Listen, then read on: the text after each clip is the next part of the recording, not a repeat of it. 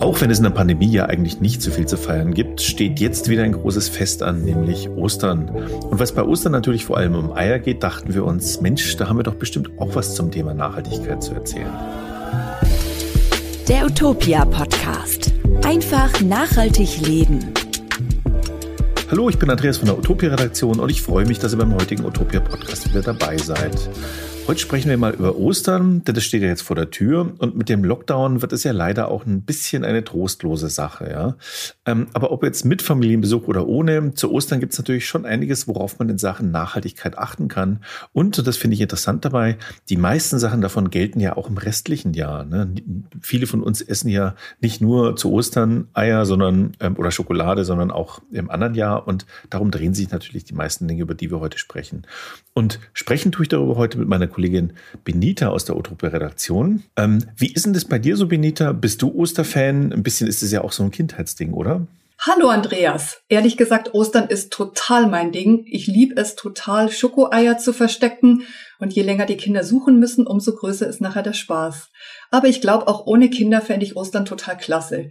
Schließlich beginnt jetzt die schönste Jahreszeit und das kann man gar nicht genug feiern. Vielleicht erst recht in Corona-Zeiten.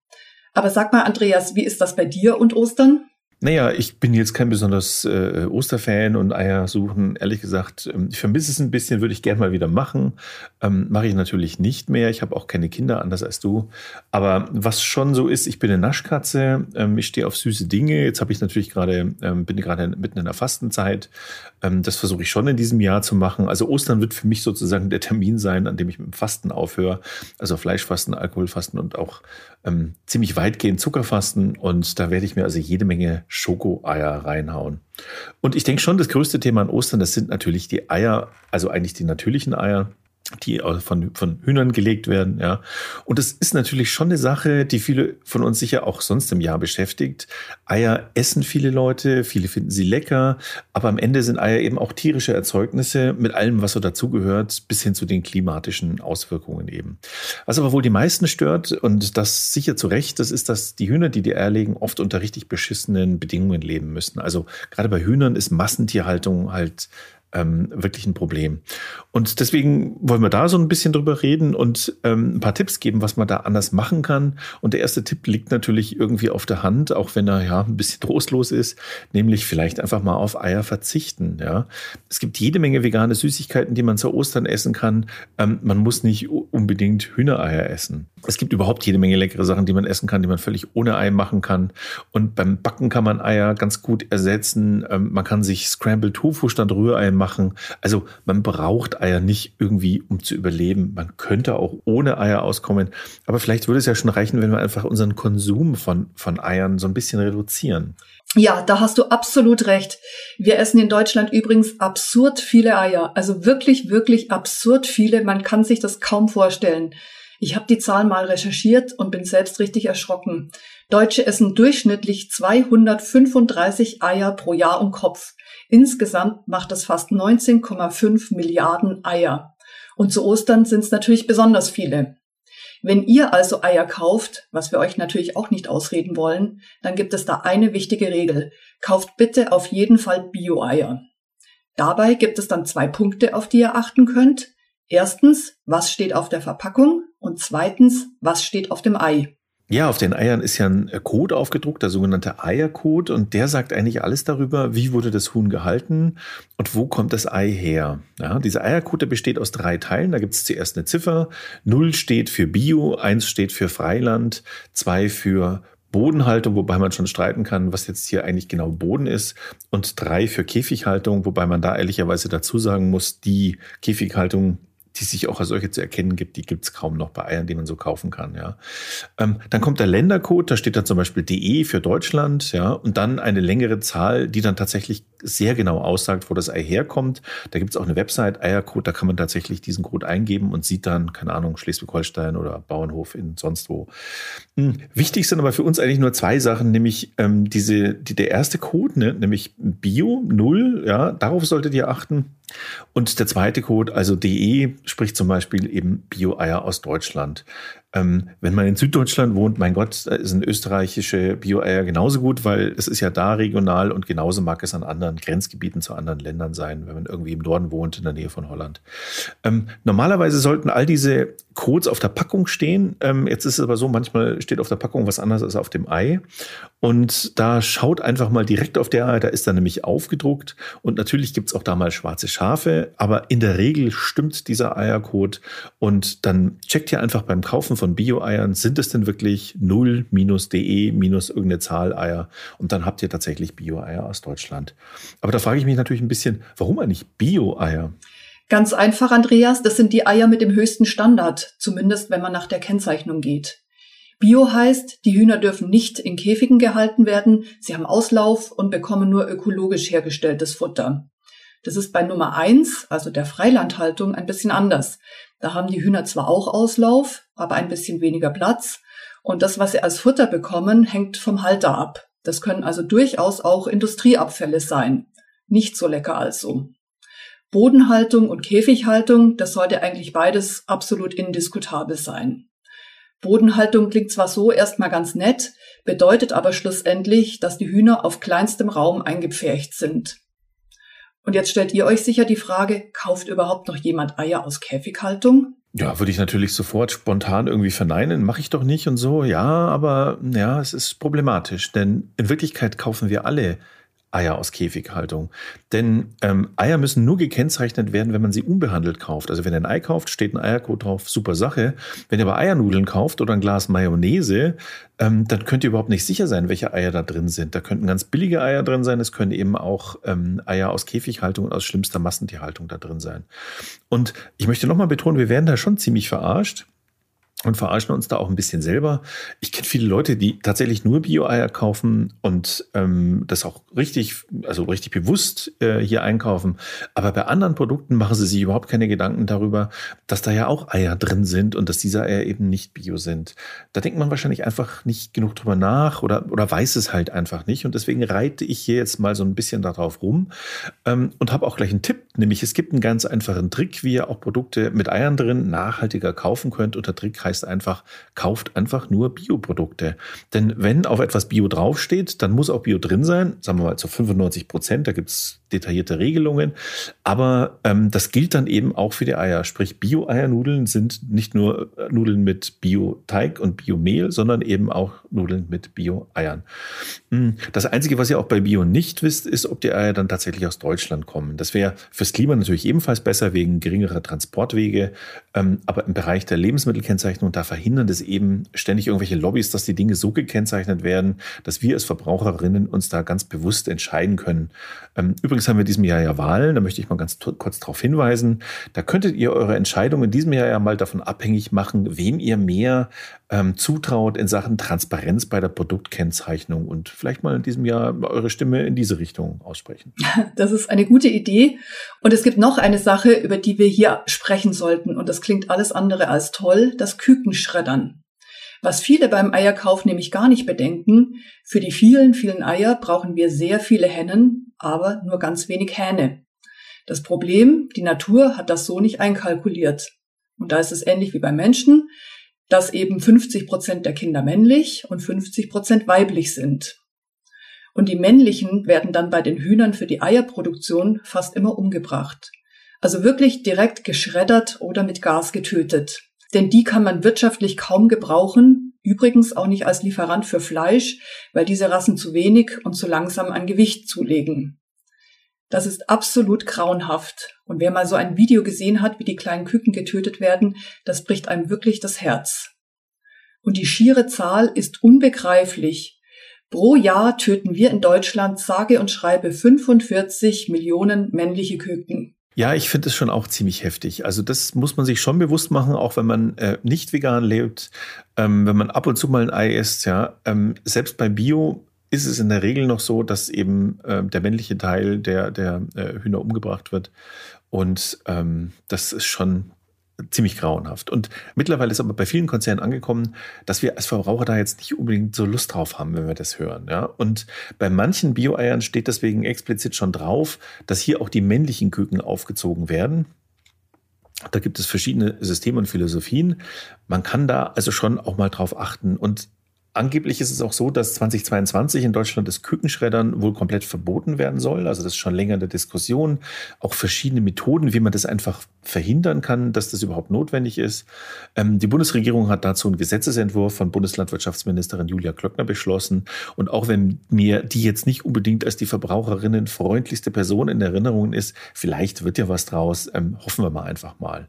Aber Kükenschreddern ist echt was, was gegen Eier spricht und ähm, wo, wo man auch also wir haben einen Artikel dazu, wo man Eier ohne Kükenschreddern kaufen kann. Ich glaube, der ist sogar von dir, Benita, oder? Ja, da hast du recht. Dann den verlinken wir auch in den Show Notes. Schaut doch da auch mal rein ähm, und da lernt ihr auch mehr zu dem Thema. Kommen wir mal zu einem etwas erfreulicheren Thema und zwar zu dem, was man an Ostern mit den Bio-Eiern ohne Kükenschreddern dann noch machen kann, nämlich sie zum Beispiel färben. Ja, das ist natürlich ein Riesenspaß, auch wenn man gefühlt jedes Jahr wieder vergessen hat, wie das eigentlich funktioniert. Deshalb hier nochmal so eine ganz kurze Auffrischung. Einfach die Eier einstechen, das Loch ein bisschen vergrößern, zum Beispiel mit einer Nadel oder einem Schraubenzieher und dann das Innere rauspusten. Nach dem Ausblasen die Eier nochmal mit kaltem Wasser ausspülen und trocknen lassen. Und dann kommen wir auch schon zum Malen. Da würden wir euch natürlich raten, natürliche Farbstoffe zu verwenden. Die kann man natürlich kaufen, aber ich finde, in die entspannte Osterstimmung passt es eigentlich auch ganz gut, die Farben mal selber zu machen.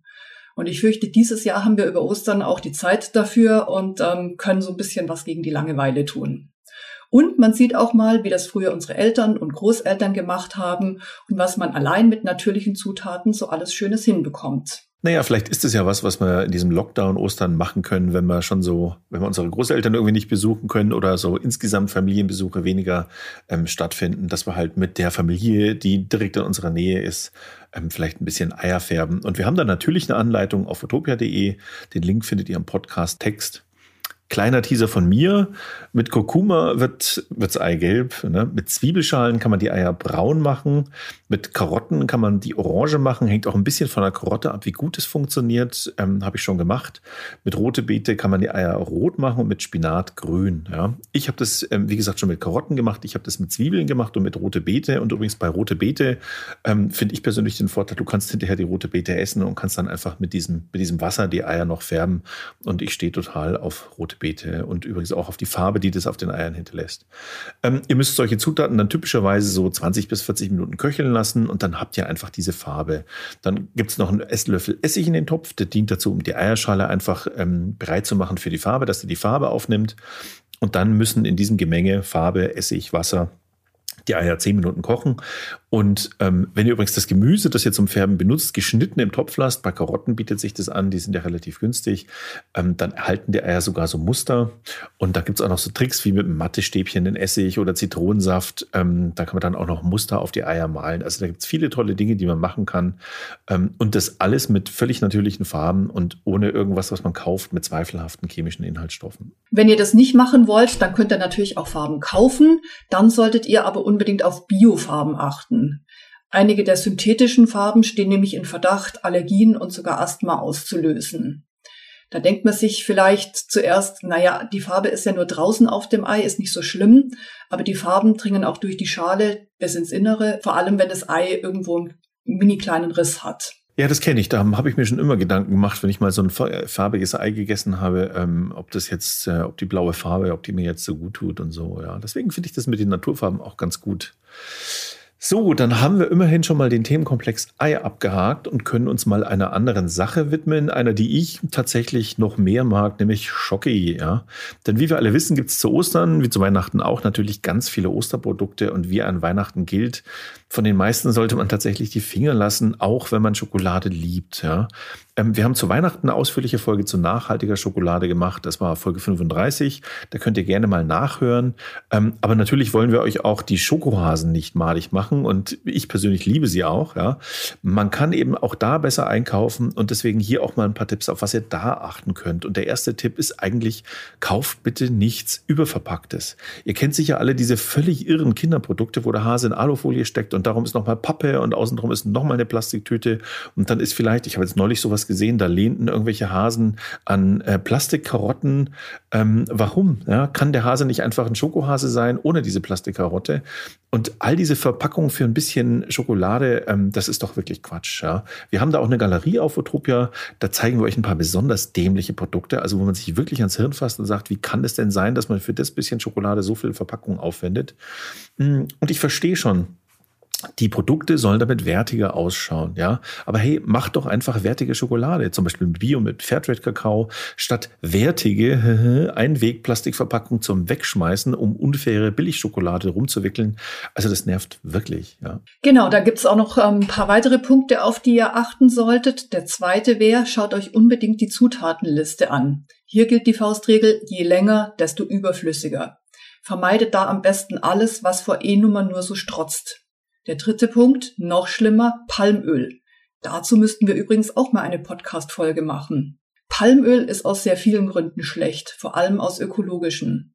Also schaut mal, ob hinten Palmöl, Palmfett oder was anderes mit Palm draufsteht. Wenn ja, besser nicht kaufen. Das Ärgerliche an Palmöl ist, dass tatsächlich viele Osterhasen ohne Palmöl auskommen und deswegen ist überhaupt nicht einzusehen, warum manche unbedingt Palmöl verwenden müssen. Typischerweise, damit sie dann irgendwie nach irgendeinem so Markenprodukt schmecken. Ähm, und das braucht es doch eigentlich gar nicht. Hm, dann natürlich unser Klassiker, achtet viertens auf Bio und fünftens auf Fairtrade, hatte ich ja gerade schon kurz erwähnt. Bio-Schokolade ist einfach nachhaltiger, ähm, vor allen Dingen stecken keine Pestizide in den Produkten und bei Fairtrade werden einfach die Bäuerinnen und Bauern fairer entlohnt als bei nicht Fairtrade-Produkten. Ähm, ich würde jetzt vielleicht sogar noch einen, einen, weiteren Tipp hinzufügen, dass man zum Beispiel auf Zartbitter oder vegane ähm, äh, Osterhasen ausweicht, weil die Milch sozusagen einen großen Anteil der Nicht-Nachhaltigkeit von Osterhasen ausmacht. Ja, das wäre sozusagen perfekt. Aber mir ist natürlich klar, dass der Vollmilchhase besser schmeckt als der Zartbitterhase. Also mir nicht, ich stehe tatsächlich auf Zartbitter, aber wahrscheinlich geht es den meisten schon so. Ähm, man kann also schon eigentlich sagen, nichts von diesen Tipps ist jetzt richtig osterspezifisch. Man kann das ganze Jahr darauf achten, bei jedem Kauf von Schokolade und natürlich auch bei jedem Kauf von Eiern mal drüber nachdenken, was hängt denn eigentlich an diesen Eiern so dran. Ähm, und damit haben wir jetzt schon die Schokolade durchgearbeitet, aber wir sind noch lange nicht am Ende. Denn bevor wir ähm, die Frage der Woche noch checken, hier noch eine kleine Bitte. Und zwar, der Utopia Podcast feiert im April schon seinen ersten Geburtstag. Ja, ihr habt richtig gehört. Es gibt uns nämlich dann seit genau einem Jahr zu hören. Und das wollen wir natürlich feiern. Und zwar, indem wir in einer Geburtstagsfolge eure Tipps für ein nachhaltiges Leben vorstellen und besprechen. Nehmt uns dazu gerne eure Tipps als Sprachnachricht auf und schickt sie uns entweder an redaktion.utopia.de. Das ist vielleicht sogar das Einfachste, aber wir hatten uns überlegt, dass wir es euch besonders einfach machen und haben einen WhatsApp-Account eingerichtet, wo ihr uns das auch einfach als Sprachnachricht an diesen WhatsApp-Account schicken könnt. Und der WhatsApp-Account hat folgende Nummer 0157 3819 5173. Steht natürlich auch in der Podcast-Beschreibung. Und ähm, die Idee ist, dass ihr uns einfach eine Sprachaufzeichnung macht. Ähm, WhatsApp kennt jeder, kann jeder, damit geht's vielleicht am einfachsten. Ähm, ein Tipp dazu, achtet ein bisschen auf die Nebengeräusche. Also steht halt bitte nicht auf der Straße, während ihr das aufnehmt. Ähm, ideal ist ein kleines Zimmer, in dem es nicht halt. Ähm, noch besser ein Kleiderschrank. Ähm, ich glaube, es ist zwischen den Running Gag, dass ich sage, dass man tatsächlich ganze Folgen im Kleiderschrank aufnehmen kann ähm, und auch Profi das das zum Teil tun, um diesen, diesen Hall, diesen Raumhall so ein bisschen abzuschalten. Ähm, und dann schickt uns einfach die Audionachricht per WhatsApp an die Nummer 0157 3819 5173. Und eine Bitte noch, das ist jetzt hier keine offizielle Utopia-Nummer, das ist einfach eine zweite SIM-Karte eines Kollegen.